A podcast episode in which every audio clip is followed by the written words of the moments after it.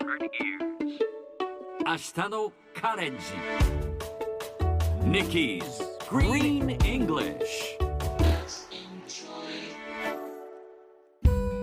Hi everyone! ここからは地球環境に関する最新のトピックスからすぐに使える英語フレーズを学んでいく Nikki's Green English の時間ですそれでは早速今日のトピックを Check it out! 環境破壊と児童労働から作られたパーム油を含むガールスカウトクッキーが批判の的になっています。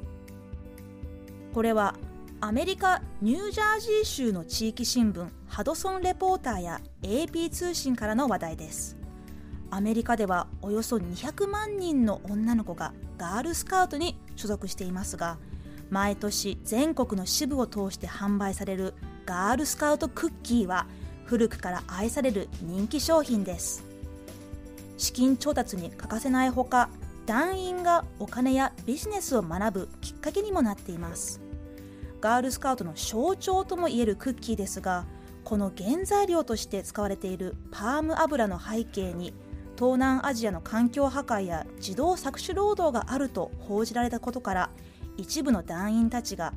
環境や人権を守らないのはガールスカウトの理念に反するとクッキーの販売をボイコットしよりサステナブルな原材料に切り替えるよう求めています。ある14歳の団員は完全に環境に配慮したパーム油への切り替えを求めるオンライン署名をはじめすでに3万人近い署名が集まっています。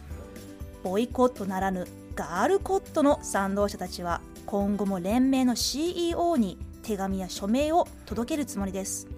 実は私2期も子供の頃長年ガールスカウト活動をしていました。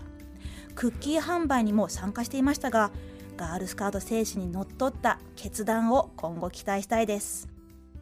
さて今日のニュースを英語にするとこんな感じ。Girl Scout cookies are under fire for containing unsustainable and unethical palm oil 今日はここから under fire をピックアップします under fire スペルは U-N-D-E-R under そこに F-I-R-E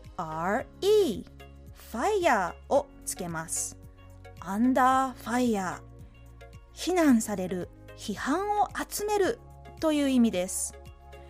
日本だと炎上するというかもしれませんが英語でも fire 炎のイメージが使われるんですね。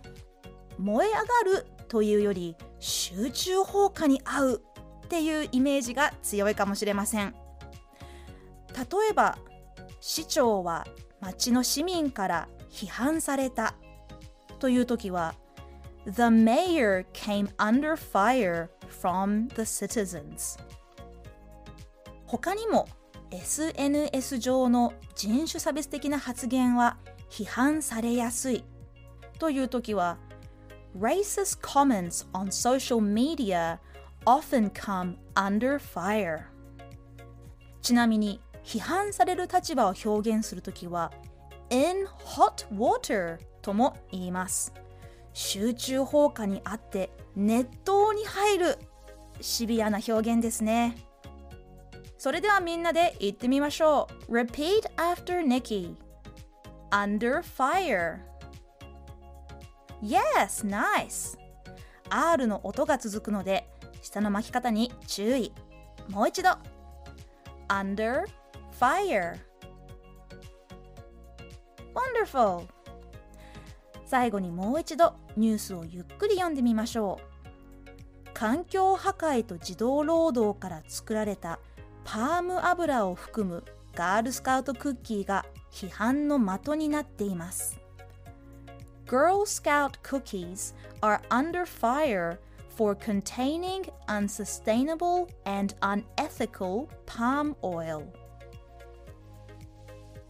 今日の Nikki's Clean English はここまで。